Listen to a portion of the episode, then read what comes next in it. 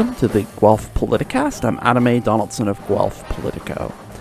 Today I talked to Jen Lisso and Shayla Spalding. They're two of the people behind the Guelph Wellington Digital Equity Coalition, which, put simply, finds and develops resources to help people who don't have access to computers and the internet.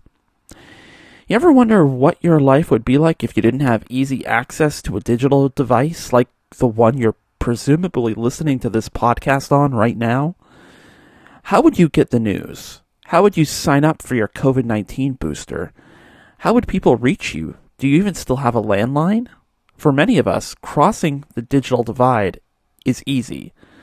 It's now a part of our daily routine, but for many people in our community, it's still hard to cross that Rubicon, but there's a group in Guelph that's dedicated to helping people build a bridge, and that is the topic of this week's Guelph Politicast. In a report published by Statistics Canada last year, it was noted that the number of people in Canada who were classified as either non users or basic users of the internet and digital technologies had shrunk by almost 5% between 2018 and 2019. In other words, nearly 1.4 million Canadians went from being digital have nots to digital haves. That was a good thing, especially when being online became so essential to coping with pandemic lockdowns. But as always, the devil's in the details. Although people had more basic internet access, there was a big difference between those users and more intermediate users, 55% of whom had made online voice or video calls versus 23% of the basic users. There was also a big gap between intermediate and basic users on things like changing the privacy location settings or subscribing to a streaming service or just buying goods online or booking appointments. The kinds of things that many of us take for granted every single day now. COVID 19 showed just how wide the digital divide can be because not everyone's access is the same. The divide is not just about what people do when they get on the internet, it's about what kind of access they have. We've known for years that people living in rural areas are more subject to slower internet speeds, more sporadic access. And while the provincial and federal governments have been trying to fix that, it's still an ongoing problem. And how are you supposed to access the internet and say, I don't know, do your schoolwork when you're stuck at home and you don't have a computer. For that matter, what if you need something a little more upscale, like a 3D printer, and you can't afford to run out and buy one? Or what happens when you're out and about and your phone suddenly runs out of power? Where can you go in a pinch to charge your phone? These are key questions about our digital age. And they're some of the questions that the Guelph Wellington Digital Equity Coalition was created to answer. So, on this week's edition of the Guelph Politicast, we're joined by Jen Lisso, the Digital Services Librarian at Guelph Public Library, and Shayla Spalding, a research assistant with the Regional and Rural Broadband Project at the University of Guelph. They will talk about the creation of the coalition, the different meanings when it comes to digital inequity, and how there are no set standards for how to solve those issues. We will also talk about the vast network that the coalition has created, especially the role of the Guelph Public Library, and whether or not one needs a digital device in order to fully participate in society now. And finally, we will discuss how the coalition promotes their services, the creation of their first digital access guide, and what they're working on next. So I caught up with Jen Lisso and Shayla Spalding a couple of weeks ago, appropriately via Zoom. Okay, I am now being joined by a couple of members of the Guelph Wellington Digital Equity Coalition. So first, we will meet uh, Jen Lisso. Jen, if you could say hi and introduce yourself. Hi, thank you so much for having us today. Um, my name is Jen Lisso. I am the chair of the Guelph Wellington Digital Equity Coalition. I represent the Guelph Public Library, um, who is a member of the coalition as a steering committee member. And we're also being joined by Shayla Spalding. Uh, hi, Shayla. Can you introduce yourself, please? Hi, uh, thank you for having us. I am Shayla. I'm a steering committee member on the Digital Equity Coalition. And I'm a graduate student at the University of Guelph and a research assistant with the Regional and Rural Broadband Project. Okay. So, Shayla, since you're on my screen right now, I'll start with you. Um, could you start by just talking a bit about, you know, what digital equity means, and and when we're talking about digital in- inequality, or however we want to phrase it, just you know, what are we talking about? Mm-hmm. Um, so, digital equity is the idea that everyone should have equal opportunities and to access and use the internet to fully participate in society. So everyone should be able to benefit from resources that can be found online, um, regardless of their background, their race, age, location, any other factors. And there's so many resources that can be found online right now. So not being able to access those or not having the tools to be able to get to them, that can cause a lot of inequity in the community. Mm-hmm. And of course, the the library is one of the great uh, the public library is one of the great, um, I guess, flatteners of that inequity. Um, so we'll ask Jen this part next, which is um, how did the Guelph Wellington Digital Equity Coalition begin? How did that get started? Okay, um, so that started a couple years ago, right in the thick of the pandemic.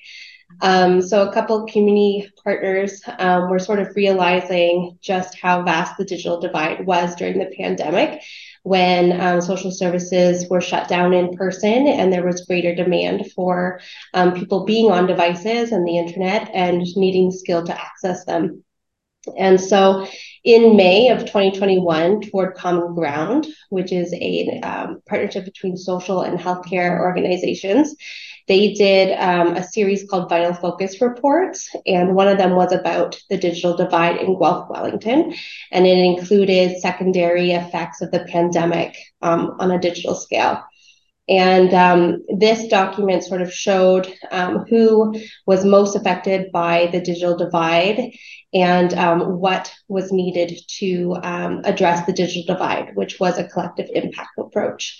And so, in response to the release of this document, um, the Guelph Public Library, uh, in partnership with Guelph CHC and um, a bunch of stakeholders and, and keynote speakers, came together to host a digital equity forum.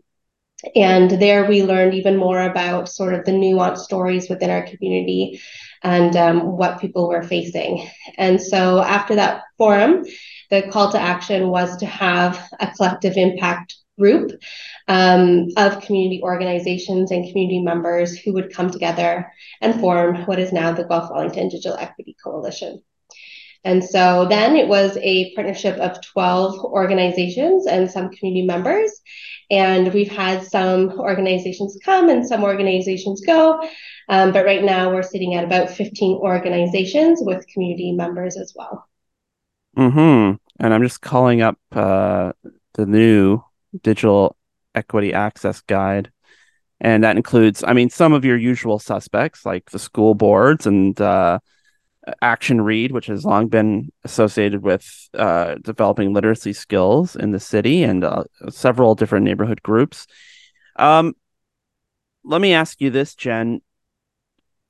The the pandemic and you can speak to this from your your your day job, I think. Um, did the pandemic accelerate this need, or um, was it just like sort of the impetus to finally address it? Yeah, it was the digital divide definitely existed well before the pandemic. It was the fact that people could only really connect through digital means during the shutdowns that highlighted just how vast the divide was. Mm-hmm.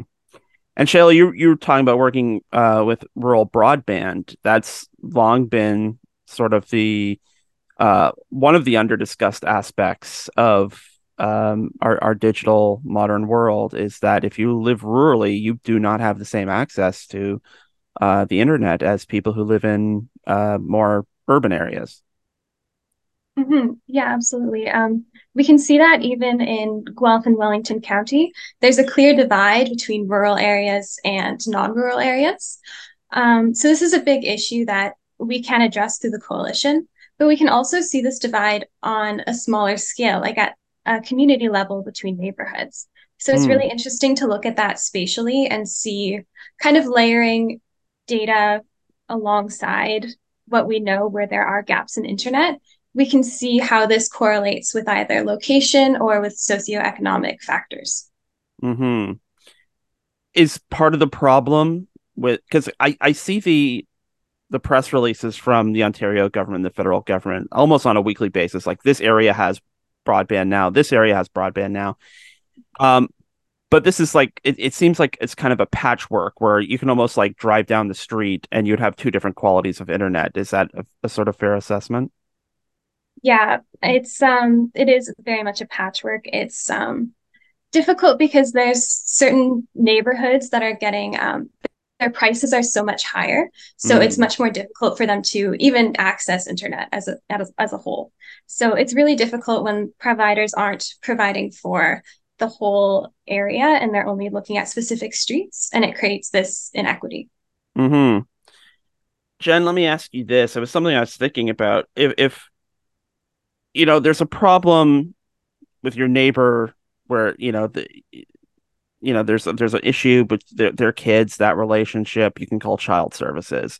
Um you know food food banks are sort of like a patchwork too but you know we, we've done food banks so long there's there's kind of like a a way you can address that. Is there something like whether that's a like a government service or I, I guess like maybe like is there some like overarching authority that you know you can learn from in terms of how you build digital e- digital equity? Or is this just like such a new field that we're kind of figuring out as we're going along Yeah, um, to my knowledge, there's no like national guideline of how to address digital equity. A lot of the initiatives that exist have come from grassroots organizations in different communities.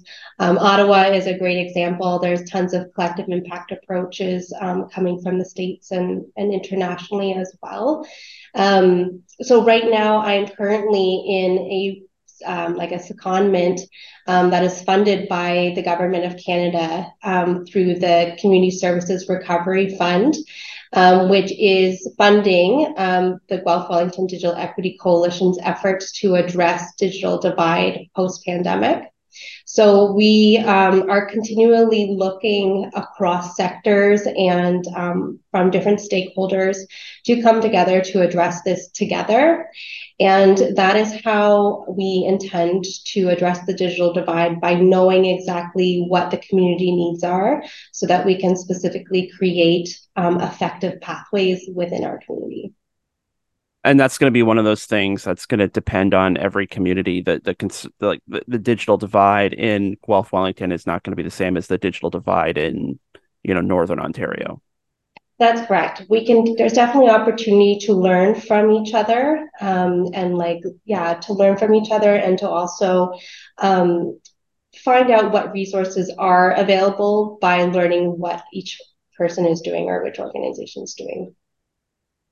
I'm going to give you a skill testing question, Shayla. When we're talking about, you know, th- the digital divide and and we're talking about like what things um people who are on the the I, I guess where inequality isn't an issue versus people who for, for whom digital equality is an issue. What types of things are we talking about? What types of services? What types of access? Um, do we not notice if we're lucky enough to be able to have you know our devices and we have access to, to wi-fi and we have access to data versus someone who doesn't Well, um, just starting out with services that are available online that um, people might not notice. Um, well, for example, you can connect to school, to meetings for work. If you don't have a good connection, then this becomes a big issue and you'll have to go somewhere else into, in the community to find one. Um, when people don't know how to use technology, even if they have access to it, if they don't have the skills to use it, then they can't fully benefit from it to be able to connect to their doctor's appointments, for example. So, so there's the skills, and then I think that people also have to physically have access to devices. So Mm. if people don't have the money to afford a device or they just don't have access to one, then they still can't connect to online resources. And this is also an issue that we're trying to address through the coalition. Right. It, it's not just, I mean, the, the ability to afford a device is a barrier, mm-hmm. but you know, if you don't know how to sign up for, say, you know, a, a COVID shot at, at, at a, at a, a, you know, COVID and flu shot clinic, um, that's a barrier to access. That's digital inequality at work. Yes. It's not just physically having um, internet access, it's also having the tools to use it and having physical devices mm-hmm. and spaces in the community to access it.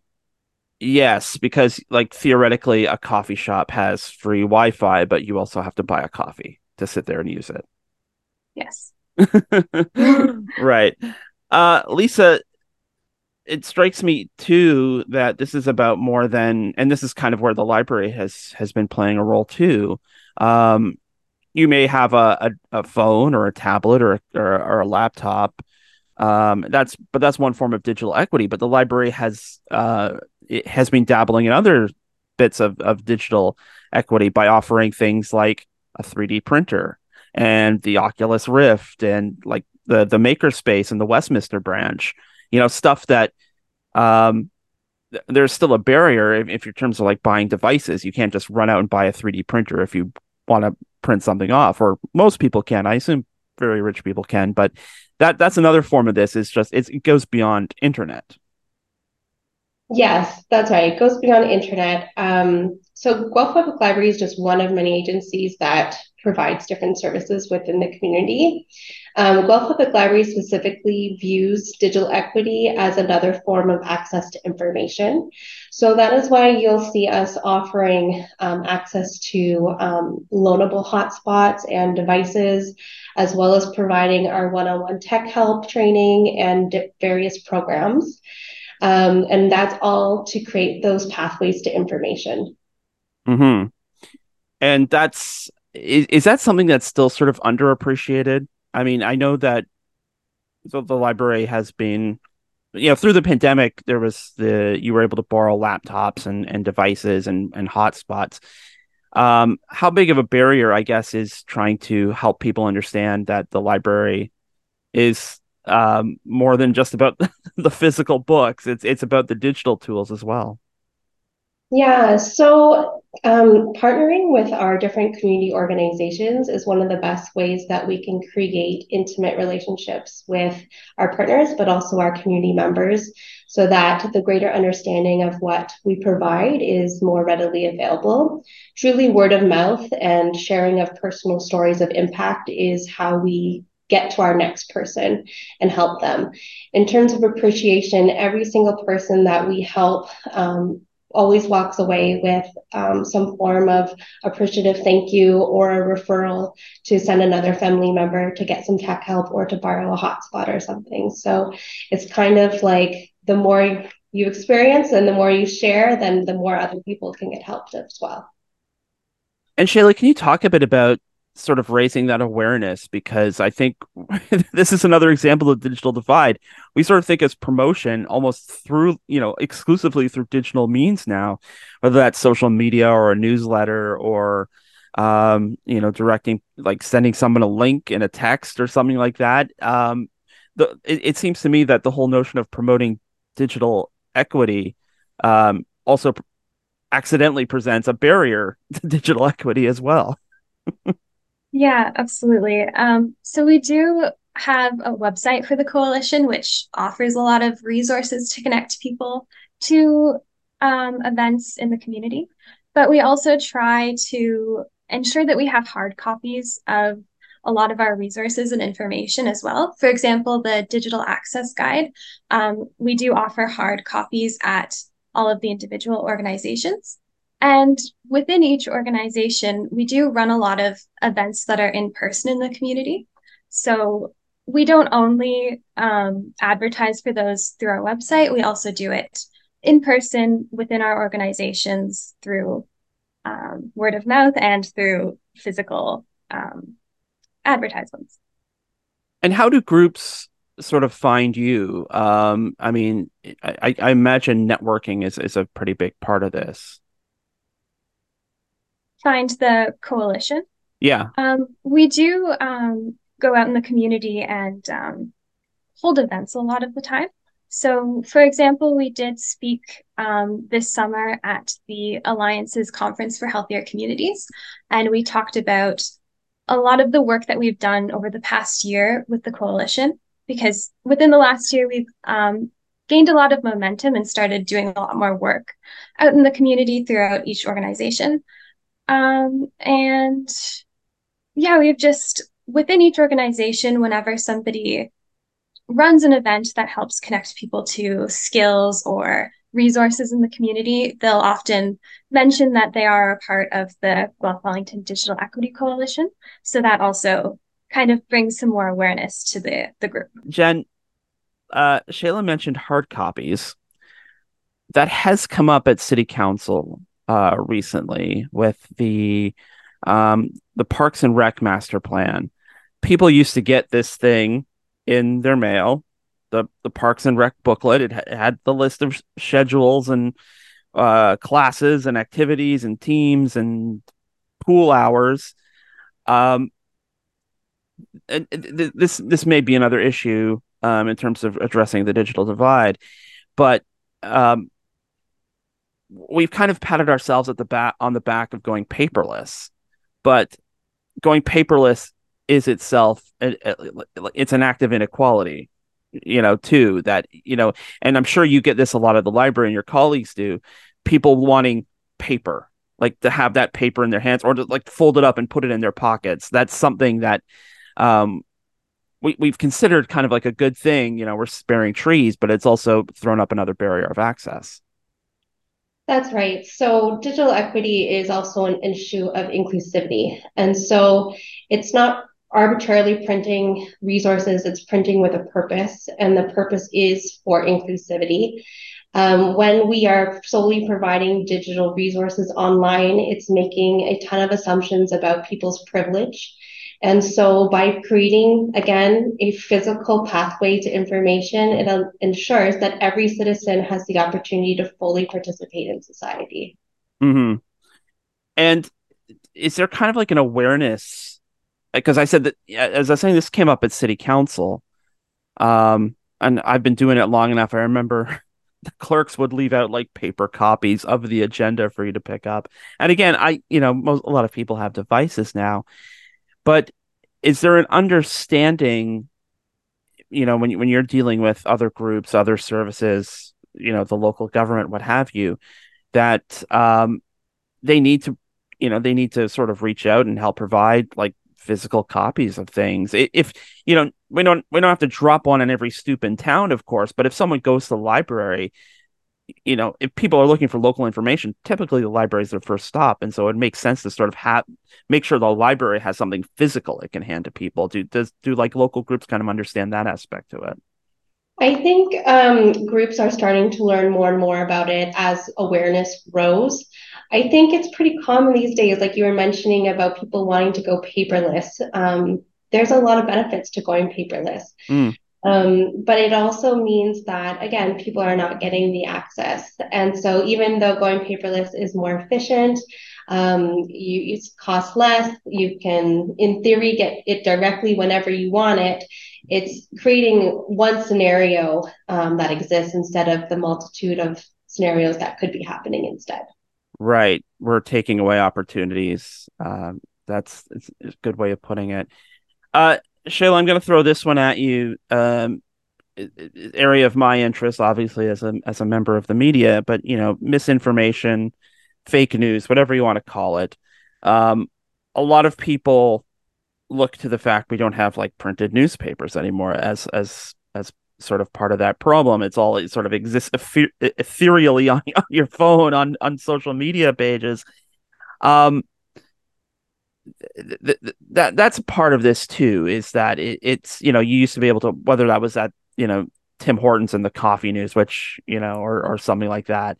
Um the digital equity divide is is also um, an information divide too and it's also sort of trying it's also sort of fostering this atmosphere of fake news that we have because there, there's kind of nothing physical. I mean i I could go on and and point out that there are physical newspapers that print misinformation too, but you know, to have something tangible to hold on to as well. Like print is all kind of like a form of uh, of verification too, right? Yeah, um, this is something that we've definitely talked about in the coalition, and it's something that we address as well. Um, we've had different organizations in the coalition run um, workshops to um, targeted to certain demographics of community members um, to come in and learn about how to um, identify misinformation and how to be secure online and ensure that you're um, connecting to reputable sources and also not giving your information away. So this mm. is definitely something that we are considering a lot and it's something that we're linking as well to like further resources on our website. Hmm. Um. And going along with that too, I mean, identifying as, as you're saying, like identifying, you know, sources, trusted sources. I mean, that's something what you might consider a trusted source, somebody might not. That you know, there's there is this debate um, in some circles that I've you know I've participated in. Some people think I'm fake news. It just it's there, there's a whole language, I think that you you and and others in in the community and in the discourse are developing. You know how do you how do you define what is um, verifiable, what is trusted, and trying i mean there, there's a language barrier to overcome as well as like the the actual inequities you're trying to overcome um, that are the, the goal of your group mm. Yeah it definitely is a bit tricky but i think it goes along with um, digital literacy skills and kind mm. of having the tools to kind of figure that out as you're going as you're using the internet you can go back to some of the skills you might have learned in certain workshops or through some of our resources and kind of discern for yourself if this is a trusted source. So we don't mm. have like a specific list or anything to give to community members, but we're trying to help them find resources that can help them gain those skills. Gotcha. Just to add to that, if I could, yeah. yeah. Um, one of the sub goals that the coalition has is to use plain language just to mm. level the playing field in terms of equity and understanding what it is exactly you are reading or what you're trying to understand. So advocating for more organizations to use plain language allows more people to access what is available. Hmm. Um. I don't know. Can you give an example of like what plain language sounds like? Like, how do you, you know, talk to people who, you know, are trying to understand? I, I guess some some of these differences. So I can give a really easy example. So yeah. in um, the digital world, when we're talking about digital equity, a lot of the times digital literacy is a term that's thrown around. Mm-hmm. But that in itself is a barrier term, term because what does that mean to the layperson? So what we've done as the coalition is we've reframed that to be digital skill building or digital skill development mm. so that when regular people are talking about what it is that's actually happening, there doesn't take that moment to mentally translate what it is. They just know exactly what it is right away. So you can have a conversation. Yeah, digital literacy could sound like it's coding or something.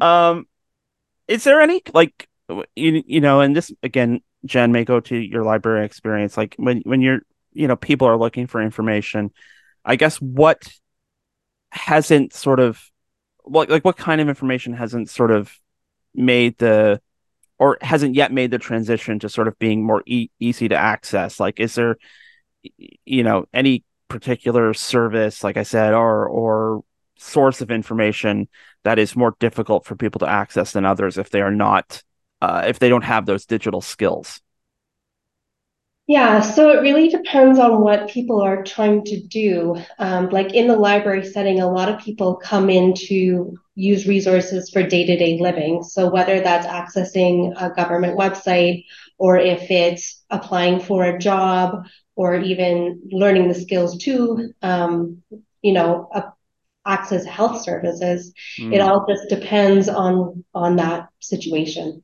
Hmm um, sort of the simpler stuff is harder to access, it seems. Um, yeah, it's so nuanced. Like, yeah.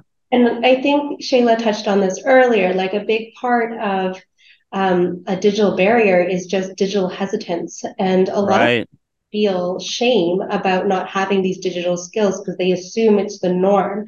But truly, what is the norm is to be continually learning. And that's sort of the attitude we like to foster is that digital skills is just part of lifelong learning. And mm-hmm. everybody starts with a question, and it's that building the confidence to be able to know how to navigate to find the answer.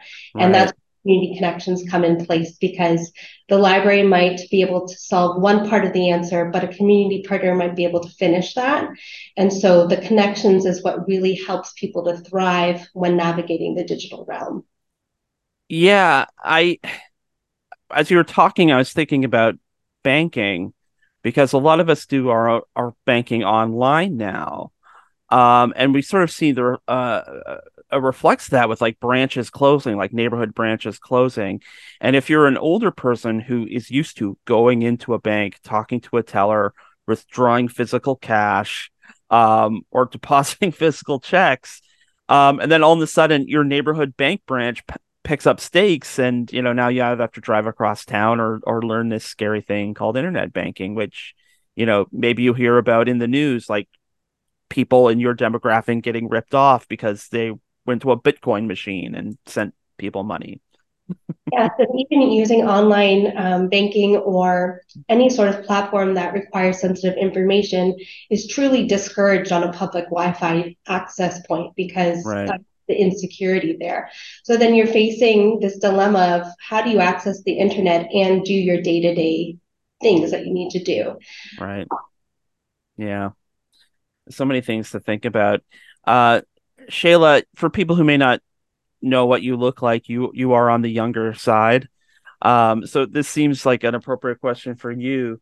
Um, do you think that in order to sort of be like a fully active member in society now, that you know d- digital literacy or digital skill building is a must? Like if if you if you don't have a device in your pocket or a device at home, maybe you feel like, and you know this may be a, a sort of um, personal feeling that, that someone has that maybe you don't feel like you are as an, an active person in society as any of us here who are you know presently talking on on our computers. I think it opens up a lot of opportunities and a lot of doors for because so many um, businesses are going online. You can find so many resources online even just myself for my courses for school, all of my information for my assignments, it's all digital. There's no paper copy. So that is a big issue for for students to be able to access um, any resources that they need for their class. And even I know there are still classes now that are um, partially online. Um, mm. So that is something that if you don't have a good internet connection, then you can't access those resources and you can't successfully join a lot of your classes. So right. it is a big issue that does create barriers in a lot of ways. Right.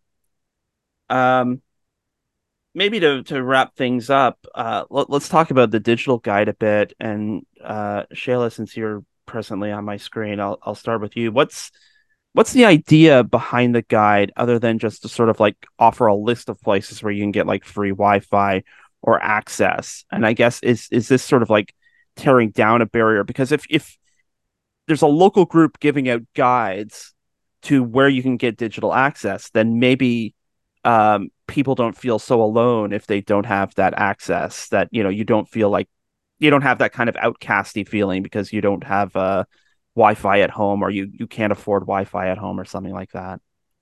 Yeah, absolutely. Um, a lot of this information wasn't easy to find when it's all spread out throughout the community. Mm-hmm. But bringing it all together and putting it into a really clear chart that clearly outlines what you can find where. So, for example, where you can get hotspots, where you can connect to free public Wi Fi. Having all of that information there can help community members connect to resources that they might not have even known existed. And being able to access those and go out in the community and take advantage of those resources can definitely help to fill a gap that might not have been being met before. Hmm. And and uh, Jen, what what's sort of the I guess the time horizon. Uh, we, technology changes all the time, and you know, uh, we're always adding new services, or there's always new groups like trying to expand, trying to do more. Um, I guess is there like a schedule for when this gets refreshed and um, when when the new version of the the the accessible guide comes out? Uh, so this is um, a living document that will be continually updated as agencies reach out and say, hey, we also offer resources and um, we'd like to be added to this guide. Um, in terms of an accessible version of this document, one is being made in the in the moment. So we're just waiting to have that um, given to us and then we'll be sharing an AODA like um, certified version. Okay, cool. Yeah. No, that's great. And um, let me finish up, and I'll ask both of you to take a turn at this.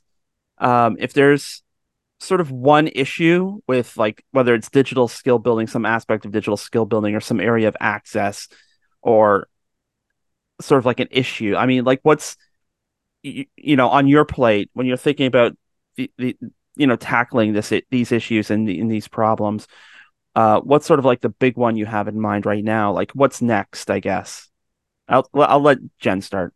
Okay. Um, so I think one of the overarching issues that we are dealing with in general is the idea that the digital divide is someone else's problem. It's an other problem. And in fact, is a systemic issue that requires social change and, and community investment. And so what we are trying to advocate for is to have everyone see themselves in the digital divide in some way. Um, different stakeholders from different areas are all part of this. It's um, all levels of government. It's the private sector. It's um, telecommunication companies. It's software developers. It's policymakers, and it's community members. And it goes as small and micro as the internal family systems as well. So it's sort of championing the idea that we all need to take part for us to address the digital divide. And so there's no timeline, but we are continually, continuously having this message that everyone has a part to play and everyone is welcome in the coalition because fundamentally we do want it to be a community led approach. Uh, we want as many diverse voices at the table so that the solutions at the Guelph Wellington table are going directly to help Guelph Wellington citizens and their specific needs. And, and Shayla, same question. Yeah, I, I, totally agree with everything Jen was saying about um, connecting. Everybody has a role to play in connecting and filling the digital divide. Um, I also, in my own research with the R2B2 project, um, we're looking a lot at filling these gaps in poor internet access and poor access to like hotspots throughout the community. There's so many gaps just within Guelph and Wellington County mm-hmm. um, that we want to address and create more of a connected community where everyone, no matter where they live, has access to um, internet. Well, that's perfect. And I, I think this is such a great and vital project. And before we wrap, I just want to point out on the record while we're all on screens here I have an old fashioned notebook for my podcasting questions. So that's, I mean, I'm extremely online, but even I still have a pen and paper. So, um, well, anyway, Jen Lisso and uh, Shayla Spalding, thank you so much for your time and all your hard work. Uh, it's appreciated in the community. So thank you. Thank you. Thank you for having us. Thank you. And once again, that was Jen Lisso and Shayla Spalding. You can learn more about the Guelph Wellington Digital Equity Coalition at gwdigitalequity, all one word, dot .ca. That's gwdigitalequity.ca. That's also where you can find the Digital Access Guide for Guelph and Wellington County, which can refer you to places where you can find public Wi Fi, internet hotspots, charging outlets, and other services to bridge that digital divide. And that's it for this week's edition of the show. We hope you liked it. You can download the Guelph Politicast every Wednesday from Apple, Google, TuneIn, and Spotify. And when you subscribe to the Guelph Politicast channel, you'll get an episode of Open Sources Guelph on Mondays and an episode of End Credits on Fridays. The music for the Guelph Politicast comes from KPM Classics and Syd Dale. You can follow Guelph Politico on social media at Guelph Politico on Twitter and at Politico Guelph on Facebook. You can follow me personally at Adam A. Donaldson on Twitter and Instagram, or send me an email at adamadonaldson at gmail.com. If you would like to help financially support the work of Guelph Politico, you can get all that information at guelphpolitico.ca slash donate. And finally, for all the latest local political news, check out guelphpolitico.ca where there will be a new episode of the Guelph Politicast for you next week. And until then, we will see you next time.